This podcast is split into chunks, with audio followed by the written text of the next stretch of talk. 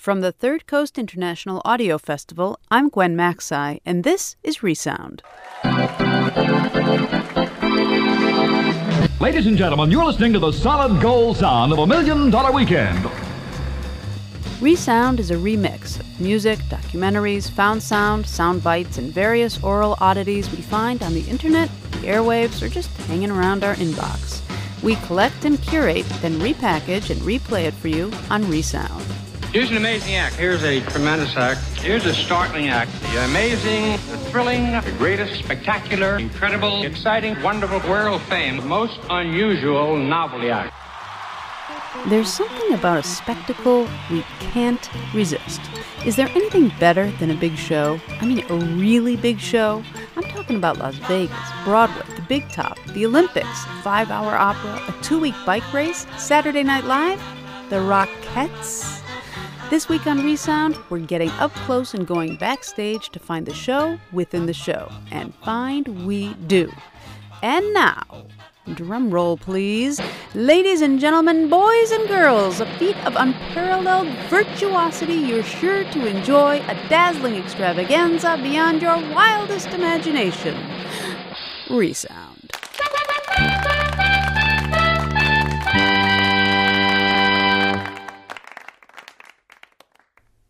Manhattan has plenty of icons the Empire State Building, the Statue of Liberty, the Broadway Marquee. But come December, there's really only one show in town the Radio City Music Hall Christmas Spectacular, featuring fireworks, a flying Santa, an indoor snowfall, and of course, the world famous Rockettes.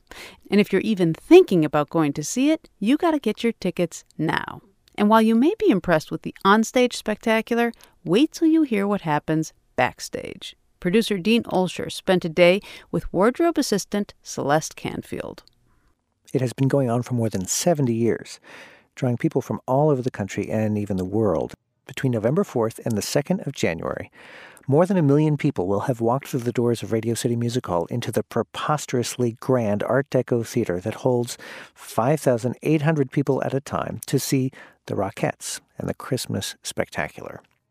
Cynicism aside, really, when you drop the attitude, you have to admit the whole thing the Rockettes, the live animals, Santa flying through the air, the precision, and the showbiz that doesn't stop for 90 minutes. It is just dazzling. How do they do it? Well, let me show you. On this particular Tuesday, the first show of the day started at 11 in the morning. Preparations for that show began hours earlier. By the end of the day, all the costumes that are put on in this room are going to end up in another place. And that means that by the end of the show, nearly every costume is where it doesn't belong for the next show. Okay, who took my rack? Meet Celeste Canfield, wardrobe assistant for the Christmas Spectacular. She is a veteran of the theater world. She's toured the globe with rock groups and ballets and worked in casinos. More than 30 years ago, she got her first job in the business. Great Adventure Amusement Park was opening in New Jersey, and she had to dress, along with the human performers, the horses and the camels. And she had no washing machines at her disposal. And although the Christmas spectacular is a world apart, in this one particular way, it's as if she's come full circle. The room where she dresses Rockettes is next to another that's covered in hay. He has a mind of his own. Ted, you are a real drooly camel there. When I came here 10 years ago, I came through with Diana Ross a couple of times. Mm-hmm. They offered me the Christmas show job. The same day, I got a call from Meatloaf to do eight months on tour with him. and I was like, oh God, eight months with Meatloaf, two months of Christmas. I'm a vegetarian, I'll do Christmas. Stage right booth. Celeste lives on the Jersey Shore. It's a 75 minute drive to Midtown when there's no traffic. And when she's working at Radio City, she gets up at 5 a.m. For nine weeks out of the year, she doesn't see daylight. One reason she gets up before the sun is to avoid the traffic, but she has an ulterior motive too. When she gets into the city, she lodges herself at the Olympic Diner on 8th Avenue with her laptop to keep her writing practice alive, screenplays in particular. I usually get a couple of good scenes done in the morning that early. Yeah, that's before work. and with any spare moments on the job at Radio City. I have some books over here, and one is um, Carl Jung, and another one's called Inner Work, and that's about um, Jungian dream work. Griffin, please call the station and let us know you're here. Maya, 47365. And those are the announcements that happen whenever you are trying to think. And, um, normally, I would have one of those books in my pocket, and after I preset a costume, I will actually pull out the book, read a paragraph, and while I'm going through my next few moves, mm-hmm. I'm actually thinking about what I just read. So you can read a book a paragraph at a time. Yeah, I mean, because that's what I'm forced to do here. yeah. Stage right. Yes, they are, except for the one pair that was having a zipper fixed. Okay, we'll pass the word. Bye. All right, the wooden soldier pants are going to go in now. They're in The the. call came from seven floors up. Pants for the next show were being swapped out, sent to the dry cleaners, and so Celeste restocked her racks with new pants, but also discovered in the process that she was missing a couple. She brought two pair up, but I don't see the other two pair. We're gonna go downstairs Okay. and find them. Hold that elevator. Are you looking for this? Now remember, Yeah. Celeste is only one of the dressers. We all really depend on each other. One missing pair of shoes, if someone doesn't notice, Disaster. disaster. Wardrobe team is made up of 28 people, which sounds like a lot. But with the size of the cast and the size of the building, you will see that everybody is employed almost at every minute. How many costume changes does a Rockette go through in the course of a show? Each girl changes 10 times, starting in her street clothes until the end of the show. So on a six show day, that's changing your clothes top to bottom 60 times. And that's just the 36 Rockettes. It doesn't count the whole rest of the ensemble. Okay, we're missing a pair of model shoes. And just think, there are days in the season when this team puts on six shows. Today, only three, which seems like a cakewalk by comparison. Now, in a matter of moments, all hell is about to break loose, but you would never know it. This seems just too relaxed. The show starts in two minutes, and you're sitting here looking at a Pottery Barn catalog. You should be frantic. No, um, I, I always read Kafka backstage because for me, it's kind of like you're repeating the same 90 minutes of your life Yeah. over and over and not really getting anywhere. And there are these quiet lulls, and then there's that scream moment. Two minutes later, 11 a.m. on the dot. and it's showtime. Sort of like you just take aim, you fire the bullet, and nobody can stop till it hits the target, which is Nativity, the last number. And that's exactly what's about to happen over the next 90 minutes. Non-stop movement, precision coordination, all super rehearsed. And I'm not talking about the Rockettes, I'm talking about the costumers backstage. New York's favorite holiday tradition. Please welcome the world famous Radio City Rockettes.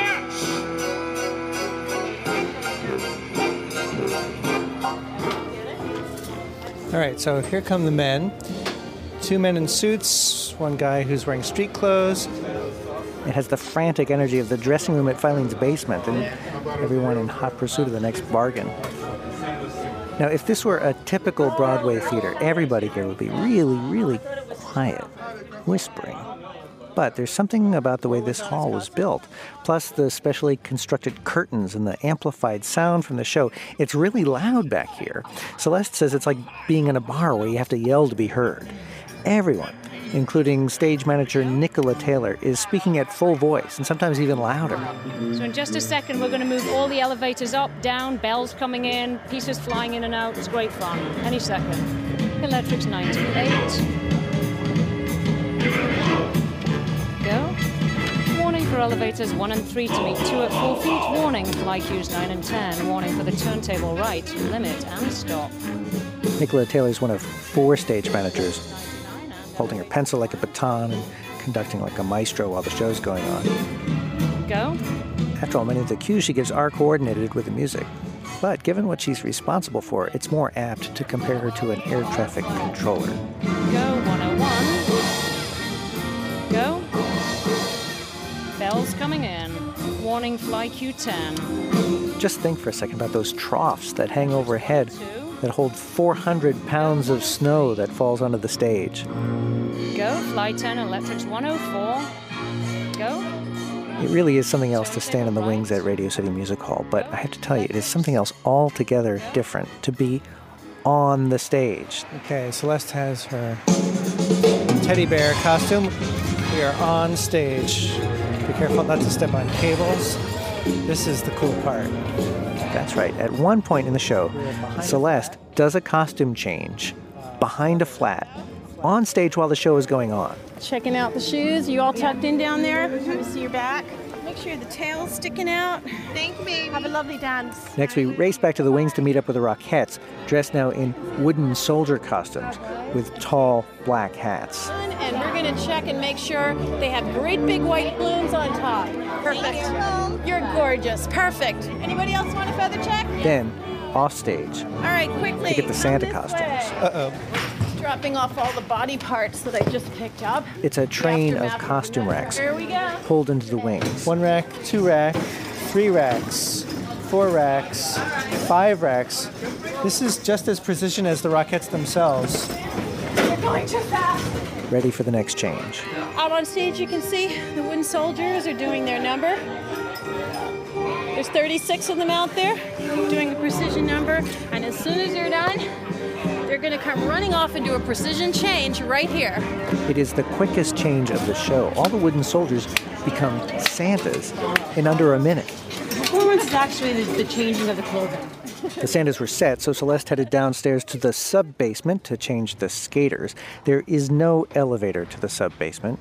She must take the stairwell. It is the one thing that over the course of the day will break her seemingly unbreakable cheer. I really hate those stairs. Yeah. She will admit more than once today that she is getting too old for stairs. As she waits for the stage covered in fake ice to lower the skaters down for their costume change, this is the one moment during the show that Celeste has a chance to read. She can pull out whatever book she's got going at the time and get a paragraph in, but not for long. Okay, here they come. They're already unzipping. They can't wait to get out of them. Water, cold water. Skaters Benji and Naomi, having switched outfits from red to white, were raised back up by elevator. okay, elevator. See you next change. while Celeste went back up to her next task to finalize the reindeer costumes. Okay, one, two, three, four, five, six. I have all my boots. Rockettes streamed in, Piano hooky, please. and only minutes later, Celeste was back downstairs in the sub basement once again, following the Rockettes who were getting ready to go on as Santa's reindeer. And these girls can never sneak up on me in these costumes. And then back up to stage level. Any chance of an elevator this time? I don't think they're coming, so we're going to walk up. All right. There is still one more scene to go the Nativity. It's where Celeste indulges the dancers a little.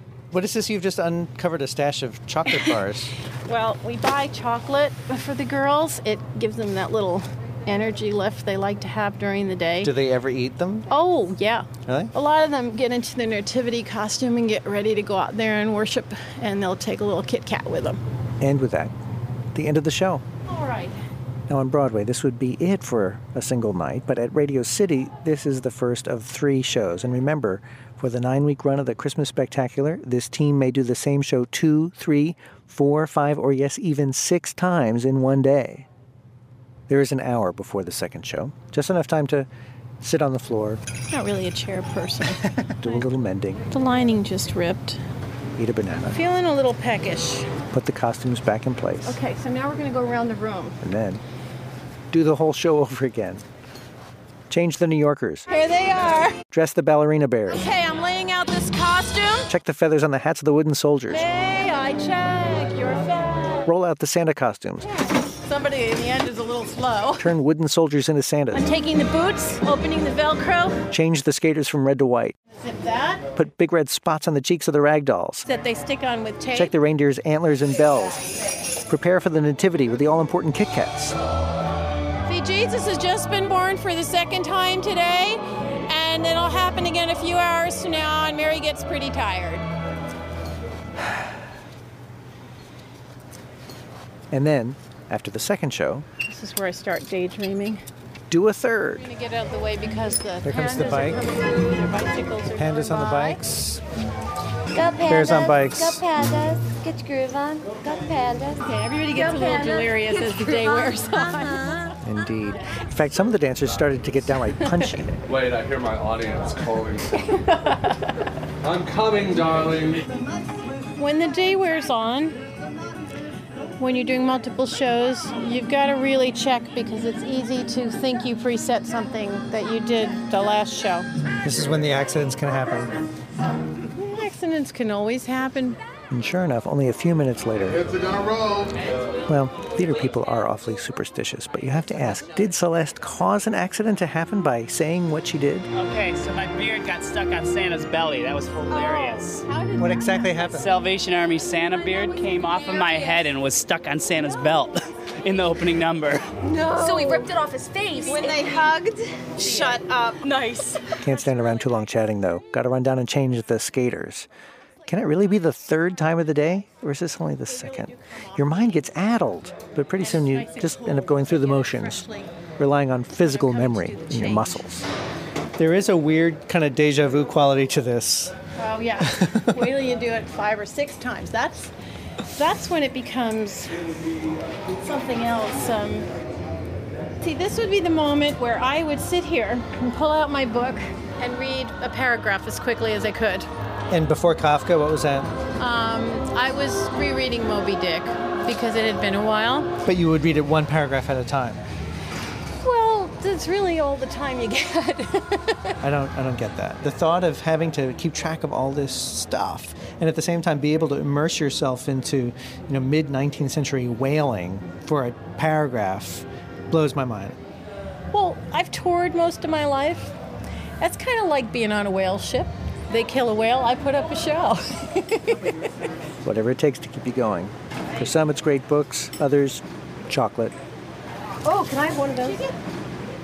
Why do you get them hopped up on sugar at the moment when they're supposed to be chilling out? They like it. They need it for the high kicks. I don't kicks. don't judge, I just provide. This is the Christmas show, you know, and a lot of it is celebrating the hype and the fun of Christmas. And then the end, you're celebrating why it's really there. And I'm a Buddhist, but I really get into it. I was brought up Catholic. How many sheep? Oh, yeah, the sheep. The thing I noticed about the sheep is no matter where they stand them, they always turn so their behinds are to the audience. I don't know why that is, but it happens every single time. Turns out that some particularly physically affectionate cast members, the shepherds on stage, can't resist giving deep tissue massages to the animals while the show is going on. So naturally, the sheep started presenting themselves for that. Why would they want to look out at the audience when they can get a massage? Is that it? I did. I had no idea. I just knew every time I looked out there. So. And you see, everybody's coming off now. The end of the show, the third of the day. A relatively moderate day as things go around here, save for the mishap with Santa's beard. It was a day backstage with the Rockettes, like any other.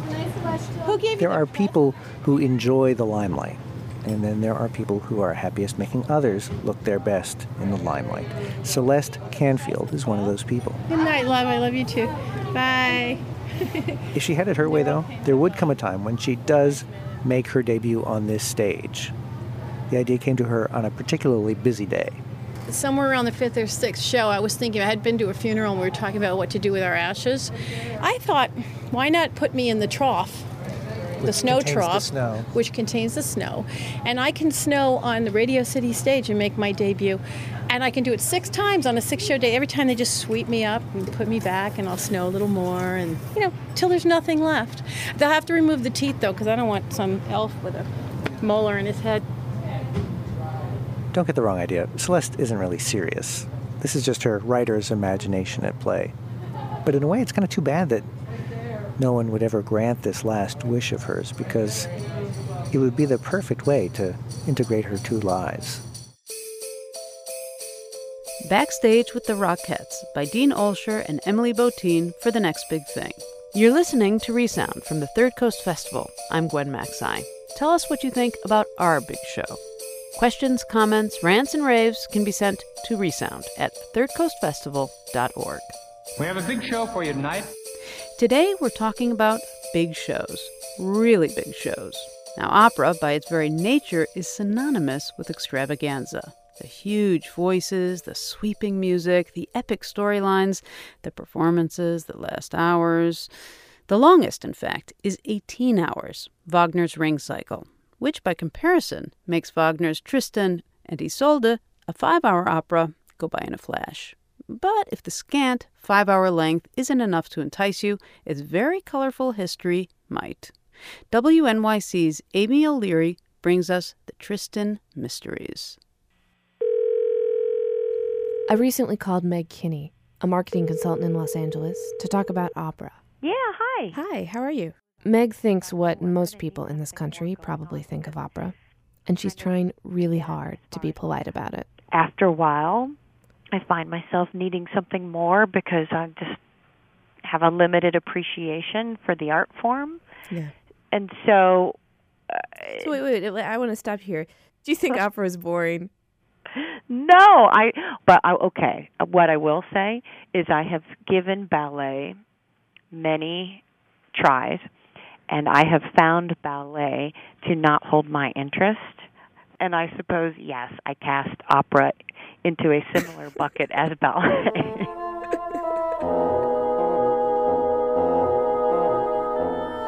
Between you and I, it, I I get so sleepy. It, I I get really relaxed and really sleepy. Because you always see opera scenes in movies, you know, like Pretty Woman or something. You go and she loves it and she's crying. And even when I see scenes of opera depicted in film like that, I still walk away going, don't get it. Still, she's going to give it a shot. Meg just bought her first pair of opera tickets to see Tristan und Isolde. I'm Amy O'Leary, and this is the Tristan Mysteries, our special series on the opera, which I'm sorry to say, Meg, is nothing like that opera in Pretty Woman. It has almost no plot, no catchy solos, and it lasts nearly five hours. So, Meg Kinney, I'm telling you now, give up. I mean, if you're feeling like you're zoning out or falling asleep or are losing track of parts of the opera or are not exactly paying careful attention, you are not alone. No, lots of people fall asleep, including Danny Felsenfeld, a composer. The problem that people have with opera is they feel like if they're falling asleep, they might be a Philistine, or if they're not exactly constantly enthralled, or if they're you know something jars them slightly awake, um, that they might be dumb because they're not able to pay attention. And I'm telling you, I fall asleep at the opera all the time, and I don't know anybody who doesn't. My name is Ben Heppner. Ben Heppner. The astonishing, terrifying, wow. gorgeous Ben, ben Heppner, Heppner, who's so great, who I worship. Is an artist, not a tenor.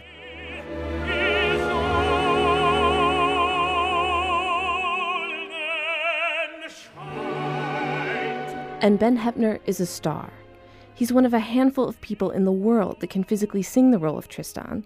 His daughter's fallen asleep twice at his performances, and Ben Heppner himself, whose job title is literally heroic tenor, has a confession to make.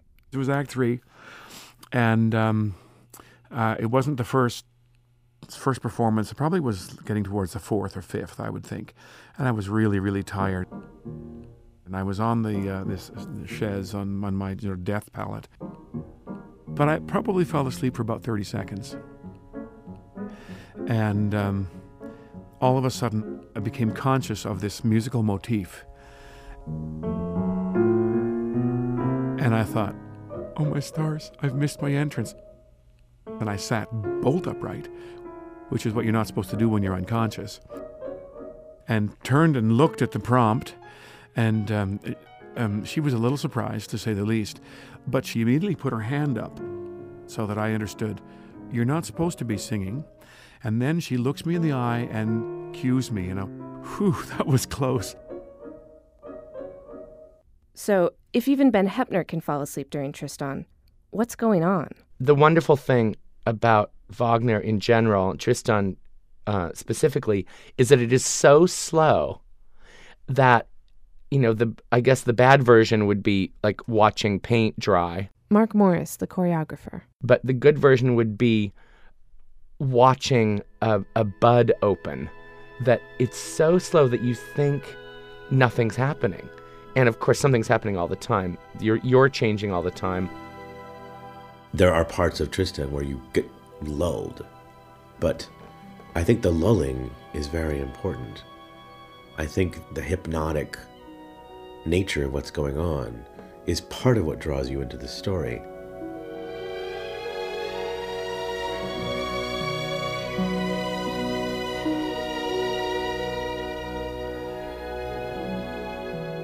And the hypnotic nature of Tristan has always been a big part of the opera's mystery. When this opera was first performed, some critics uh, said that there were people who could not stop crying all night after they'd seen it. They would simply sit and cry until eventually they fell asleep. John Forrest, head of anthropology at SUNY Purchase College, says that falling asleep during the opera can make you more vulnerable to experiencing strong emotions. The process is is one of altered states of consciousness. And that's something i think is really important about lengthy performances is that it takes a time not only to get wrapped up into the story and in the music but to allow the performance itself to take over your consciousness. Uh, for example in java they have uh, what's called the wayang kulit which is a shadow play.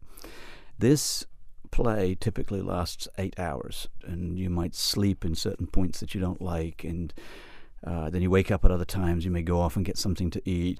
But the point is that because it lasts so long, you get completely wrapped into this performance. And I think that Wagner's the same way.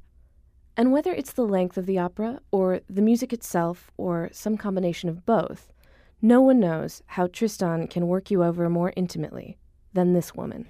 Okay, so let's just say I'm a singer. Who, because of what she's about to confess, asked that I not reveal her name about seven years ago, I attended a concert at Carnegie Hall, and on the program was Tristan Isolde.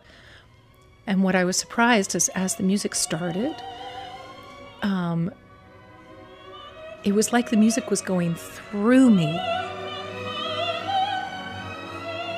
I mean, everything was was vibrating, like the chair, the the hall, the instruments around me. My whole body was was filled with the music. And as it led up to a climax, like, oh my God, I'm about to have an orgasm in Carnegie Hall.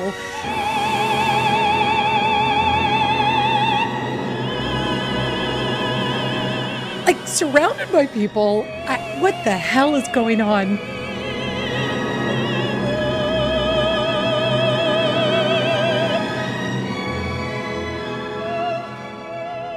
I just kept my eyes closed and I was in my own little heaven right there in seat 26A, wherever it was. Why do you think this music did this to you? A lot of people understand sports and are very connected to the excitement of a sport.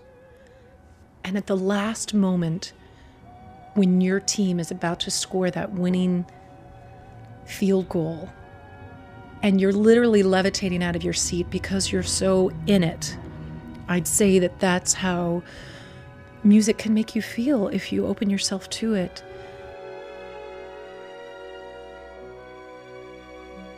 So, Meg Kinney, the marketing consultant who gets so sleepy. Don't worry so much. If you're going to Tristan und Isolde for the first time, don't expect not to fall asleep. It's perfectly fine. It's part of it. Then when you wake up, you'll feel just like the characters do tormented and uh, turbulent and almost satisfied.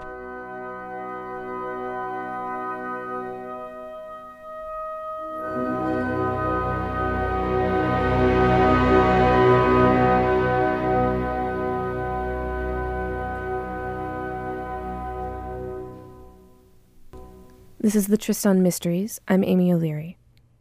And while the opera is partly about sex, it's also about death. And it makes sense in a way that the reactions to it have been more than just sexual.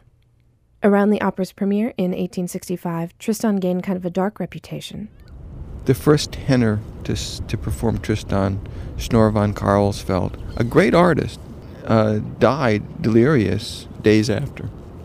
Previous to that, there was a failed attempt to premiere Tristan, and the tenor died insane in my own lifetime, I remember the summer that Joseph Keilberth had a heart attack in Munich conducting Tristan Act II. He died. Joe Horowitz is the kind of guy who can answer a lot of questions about classical music. But when we went to Coney Island and I asked him questions about beach erosion, he wasn't very much help. I, I can't answer this question. From that picture, was it was it built out on a pier or? It wasn't on a pier, but out into the water on a strip of land. Is there anything like that around here? I don't know. I brought Joe to the beach because somewhere out there, wherever that big strip of land was that we can't find, But here at Coney Island, There were Wagner concerts. In 1886, to be precise. About when that picture we were looking at on the front of Joe's book, Wagner Nights, was taken. It shows a strip of land that just doesn't exist anymore a big luxury hotel and a hundred tiny figures in top hats and parasols walking towards this 3,000 seat outdoor concert hall. And it was such a weird idea, even back then. The big attractions at the beach were flashier. Buffalo Bill and his Wild West show had just come through, and John Philip Sousa was the really big musical draw on the beach.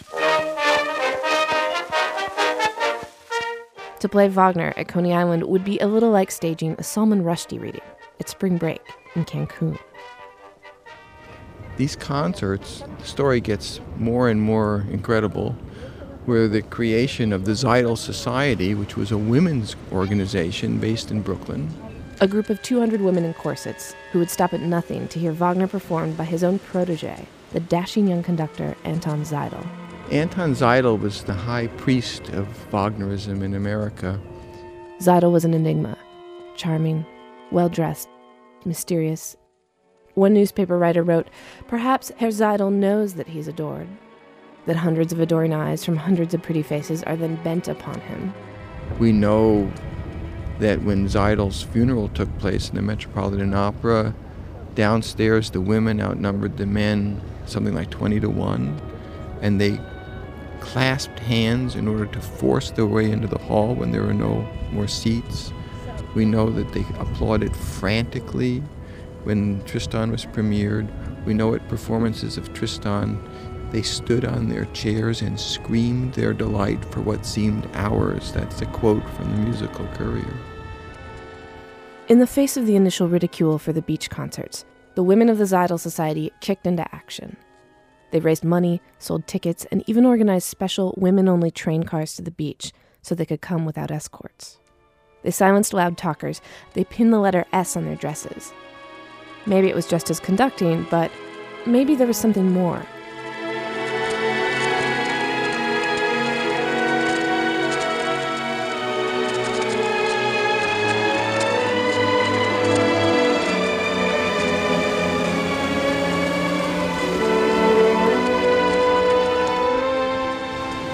And the more you think about this, the more sense it makes. Their husbands are away making money, they lack professional opportunities, and they also lack, I would say, adequate bedroom opportunities. So Wagner was quite obviously a means of emotional release.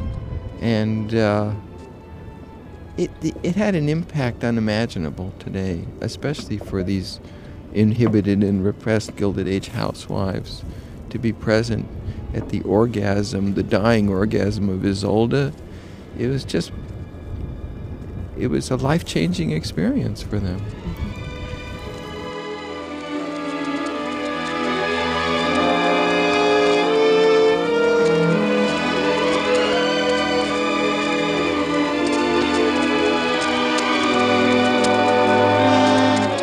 On August 23, 1894, the audience demanded an encore of every single number on the program.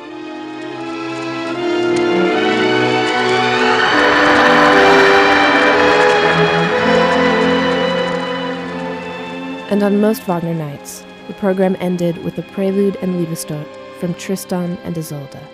You can't follow the Liebestod with anything else. It's there's nowhere else to place it on a program.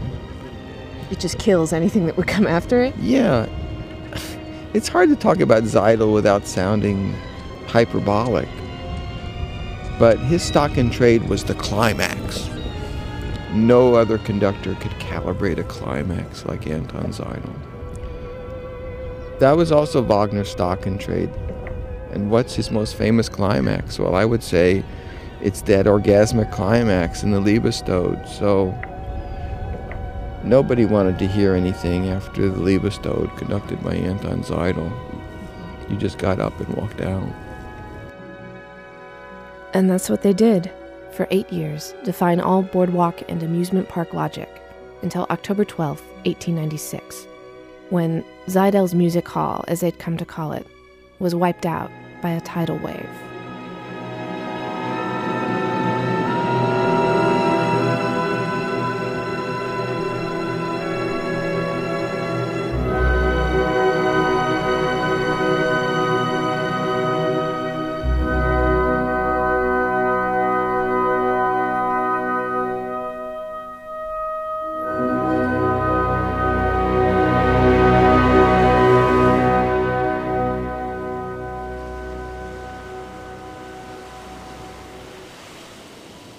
WNYC's The Tristan Mysteries by Amy O'Leary and Limor Tomer, with production help from Laura Bellows, and special thanks to Andy Laster.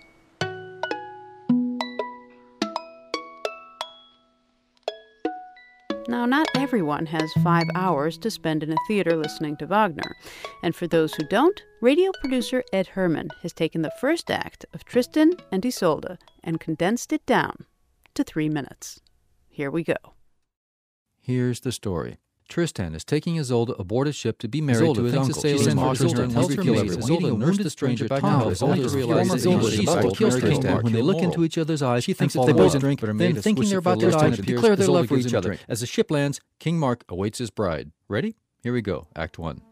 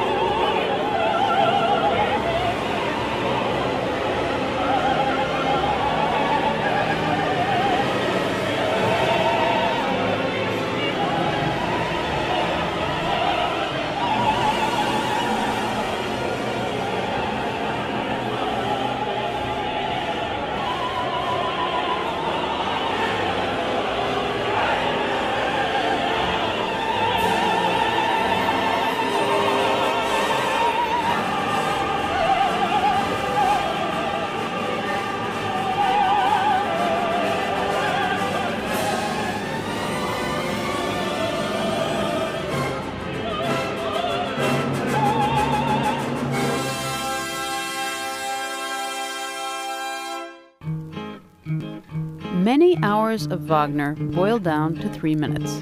Tristan and Isolde by Ed Herrmann from his Wake Up and Hear the Roses podcast.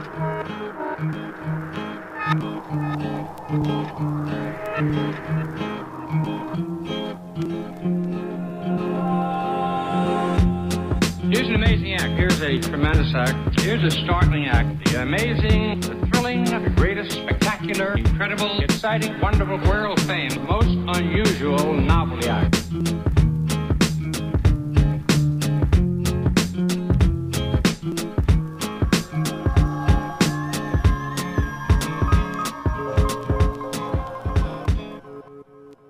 You're listening to Resound from the Third Coast Festival and Chicago Public Radio. I'm Gwen Macsai, and today we're talking about big shows. In our country, one of the biggest shows around is a constitutionally mandated annual spectacle starring one of the biggest actors around, the President of the United States. Each year he, or she, is required to give a State of the Union address to Congress. Talk, talk, talk, clap, clap, clap, stand up, sit down, fight, fight, fight. In 2004, producer Brendan Greeley decided to do a brief analysis of the address to see what kind of sentiment got the most applause. Here is what brought down the House. Mr. Speaker, the President of the United States. Okay, so that doesn't really count because um, you're supposed to clap. The President of the United States. And here again, it's rude if you don't clap, so that's 4 minutes and 33 seconds total of introductory applause. They are making America more secure. 23 seconds of applause. The tax relief you passed is working. 22. The state of our union is confident and strong. Okay, 20. But if you don't clap when he says this, you're just a bad American. This danger will be defeated. 21. Ended the rule of Saddam Hussein and the people of Iraq are free. 23. Was found in a hole and now sits in a prison cell. 20. But the United States of America will never be intimidated by thugs and assassins. 21. Adnan Pachachi. Sir, America stands with you and the Iraqi people as you build a free and peaceful nation. 33. And no one can now doubt the word of America. No, they can't. 20 seconds. America is proud of you, and my administration and this Congress will give you the resources you need to fight and win the war on terror. 41. And war is what they got. 23. But this is a great line. And war is what they got. And it's true. The world without Saddam Hussein's regime is a better and safer place. 25 seconds says yes. America will never seek a permission slip to defend the security of our country. 25. And that's not asking too much. That was a cough. Here, listen. And that's not asking too much. One cough. And the No Child Left Behind Act is opening the door of opportunity to all of America's children. 23 seconds of applause for children. For the sake of job growth, the tax cuts you passed should be permanent. 24 seconds for permanent tax cuts. Abstinence for young people is the only certain way to avoid sexually transmitted diseases. 24 seconds for abstinence. Ashley Pearson believes in you. It's my favorite line in the speech, and it only got 21 seconds. Study hard in school, listen to your mom or dad, help someone in need, and when you and your friends see a man or woman in uniform, say thank you. 26 more seconds for Ashley. May God continue to bless America. A minute and 55 seconds for God. But that's kind of a cheap shot because um, cause you have to mention God at the end. Everybody does it. I would have done it. What Brought Down the House, an annotated guide to the 2004 State of the Union Address by independent producer Brendan Greeley.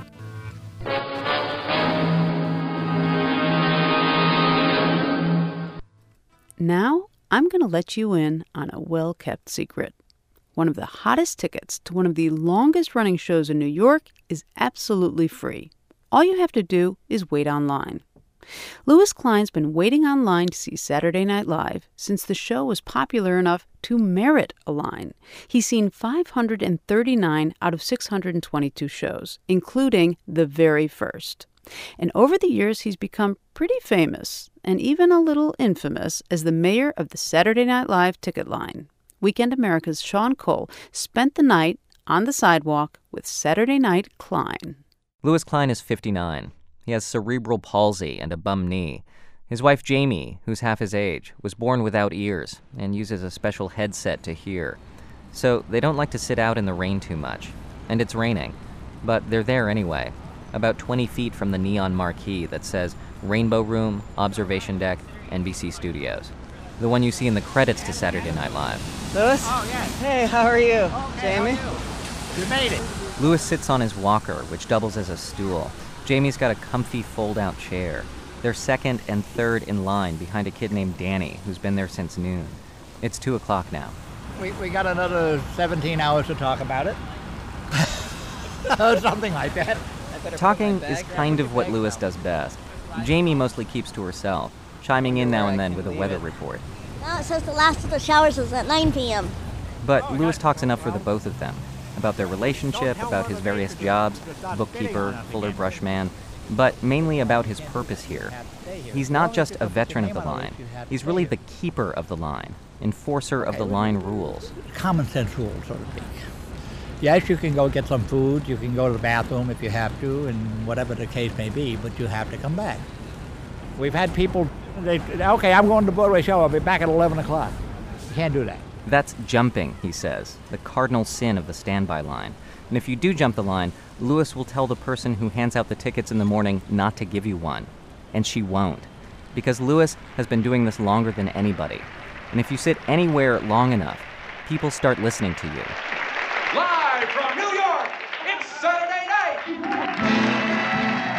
Lewis was always in one studio audience or other. He used to go to game shows a lot. What's My Line, To Tell the Truth. NBC Saturday night, And the night that Saturday Night Live launched, October 11th, 1975, starring George Carlin. he attended the dress rehearsal. Not only that, but he finagled his way into the pre pre performance the day before. And this is what I saw a full fledged routine, comedy routine by George Carlin, full fledged comedy routine by Billy Crystal, music by Janis Ian and Billy Preston, and comedy by the not ready for primetime players, including John and Gilda and everybody else. So, wouldn't you want to come back? Of course you did. So I did. And he came back again and again. And more and more people came. And in 1976, the standby line was born. People waited inside back then. And the rules and hierarchies just kind of developed. It was like Lord of the Line. And Lewis remembers the day in 1982 that the conch shell was handed to him. Uh, in fact, up until 1982, I was shy. I couldn't talk to people like this. I just couldn't. And one of one of the reasons why I got out of it was because of somebody in this line asked me to watch the line for them the following week because they couldn't be here. Lou, you're here every week. Why don't you watch the line? It goes, huh? And and it means a lot to me that I was I'm able to give out the information that I had bottled up inside me. He'll tell people how the ticketing process works or just joke around with them. We told people one time we were nudists on strike. But he can be harsh when he feels he needs to be. Around 7:30 at night, the rain is gone and the sidewalk starts to dry. A few of the other regulars show up with sleeping bags. They're in their teens and early 20s, and Lewis says he has to keep an eye on them. He says more than once he's caught a couple of these kids celebrity trawling on the 50th Street side of the building, which is another no-no. A couple more people come while Lewis is on a scheduled bathroom break. Zach. When he gets back, he tries to sort out who arrived when. Where are you? Behind Arlene or be in front of Arlene? In front. Does she know that? Everybody here knows. Point. Let her know. She trusts us. She'll, she trusts all of us. Otherwise, otherwise she'll think you're jumping. That's not good. I'm watching him like a hawk. Just let her know. Because what is she up to now? Or what is he up to now? You see? And then the minute they do something, whack, you got it. I ask a couple of these kids what they think of Lewis. We hate him, one says. She thinks he's mean. But she likes how he keeps people from cutting in line. Still, some standby goers just wish Lewis would disappear.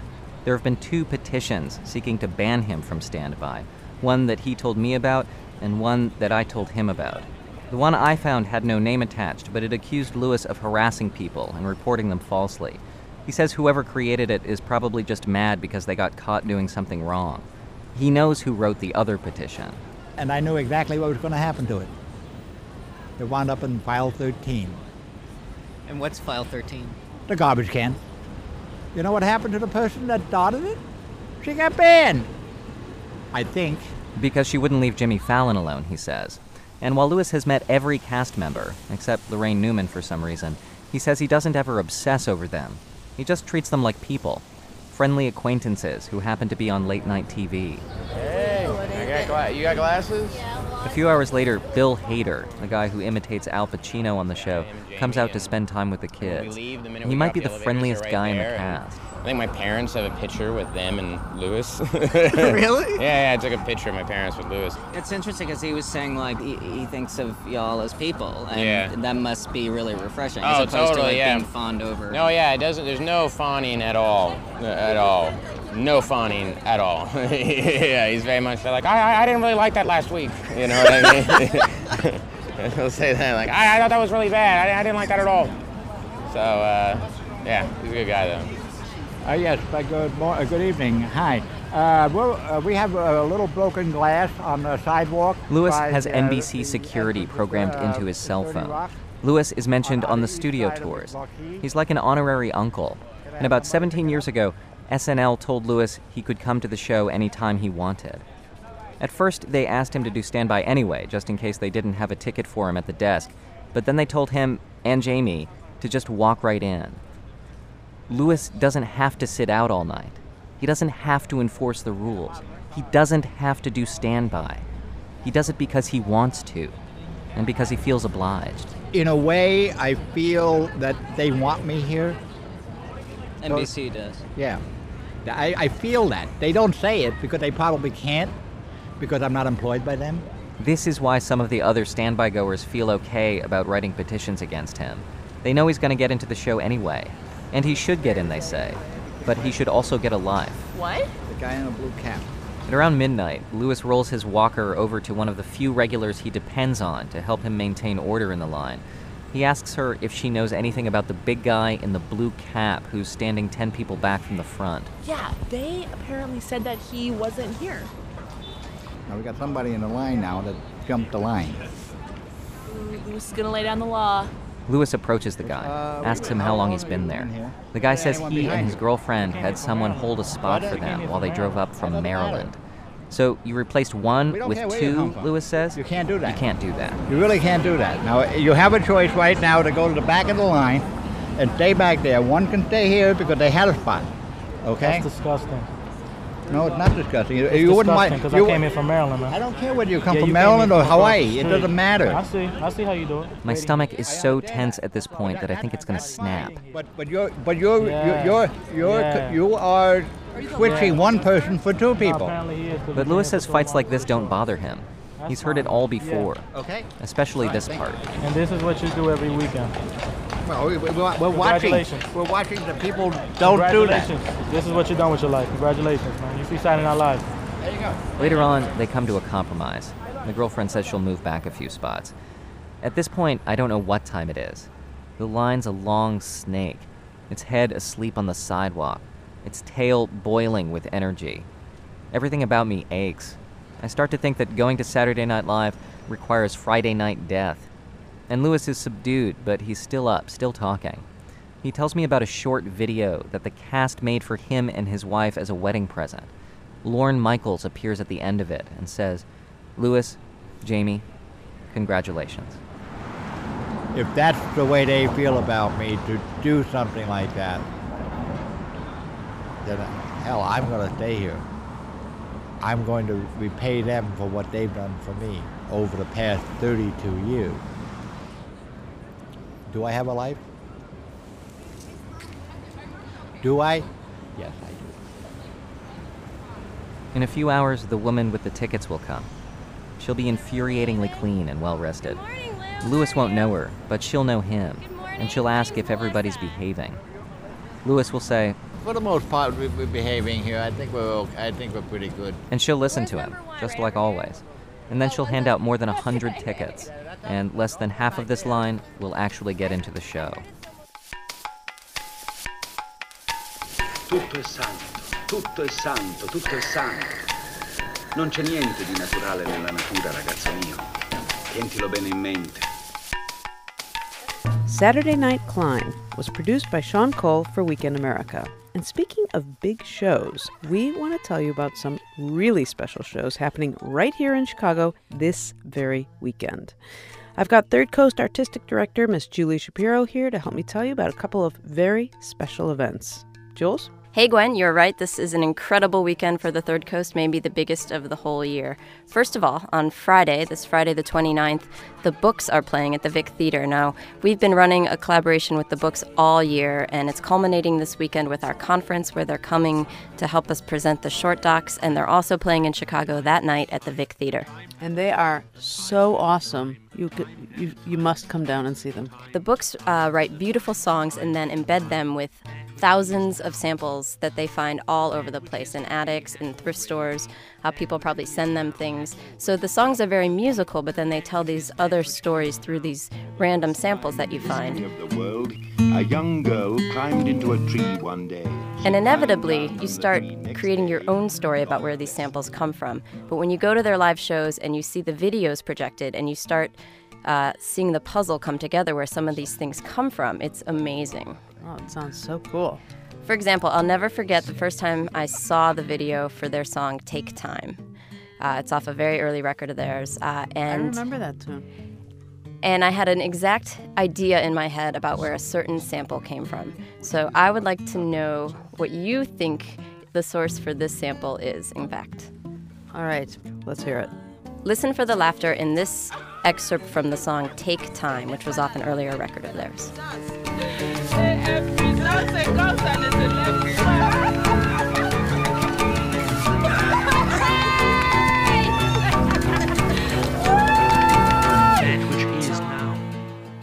All right, Gwen, where do you think that laughter comes from? Okay, I have only one guess. Okay, because it's so breathy, it reminds me of I Love to Laugh from Mary Poppins. But I didn't hear any music behind it. But uh, that, that that wasn't made by the books. But that's what it reminds me of. Well, I would say you're close to make you feel better, but not Oh, really. So what's shoot. happening in that clip and what you do what happens is at the concert you're watching the video behind them and you see where this comes from. It's not Mary Poppins? No, it's a group of African women standing around in a village sort of washing clothes and filling buckets and speaking rather saltily about their boyfriends actually and then laughing.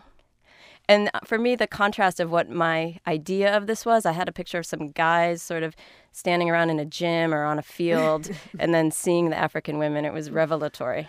All of this is to say that the books are an incredible experience live. If you like their recordings, you're going to love them even more seeing them live. If you've never heard of them, this is a great introduction to an incredible band that we've had a blast collaborating with all year. Uh, so, again, that's Friday night at the Vic Theater. But wait, that's not all. Right, you could really have a third coast complete weekend if you choose. On Saturday night, the most exciting night of our whole year, we're going to celebrate the winners of the Third Coast Richard H. Driehaus Foundation competition. Now, we have announced on our website who's won the awards, but we haven't revealed who's won what. This is all going to happen at a big ceremony Saturday night at the ballroom at the School of the Art Institute, and you are invited to come. Hosted by Well, we've got some really special hosts this year. It's Radiolab's Jad Abumrad and Robert Krulwich are going to be there with a little bit of musical accompaniment from spontaneous songwriter Abraham Levitan from the local band Baby Teeth. So if people want to come out, where do they get tickets? The best way to get tickets is to go to our website, thirdcoastfestival.org, and look for the link uh, for the award ceremony. Now, these aren't just regular tickets, they're very special tickets, and they will also get you into the pre ceremony reception, where you may find yourself reaching for an hors d'oeuvre next to your radio hero. Uh, the winners will be at the reception along with some of our special guests from the weekend's festivities. Uh, these tickets will also help go to support the Third Coast Festival and all that we do all year round. So, this is a great way to Meet your radio heroes, support the Third Coast Festival, hear some amazing radio excerpts from the winning pieces, and celebrate the very best radio of the year with hundreds of producers from all over the world. All right, well, lots of stuff going on. If you didn't catch every detail, just go to our website, thirdcoastfestival.org.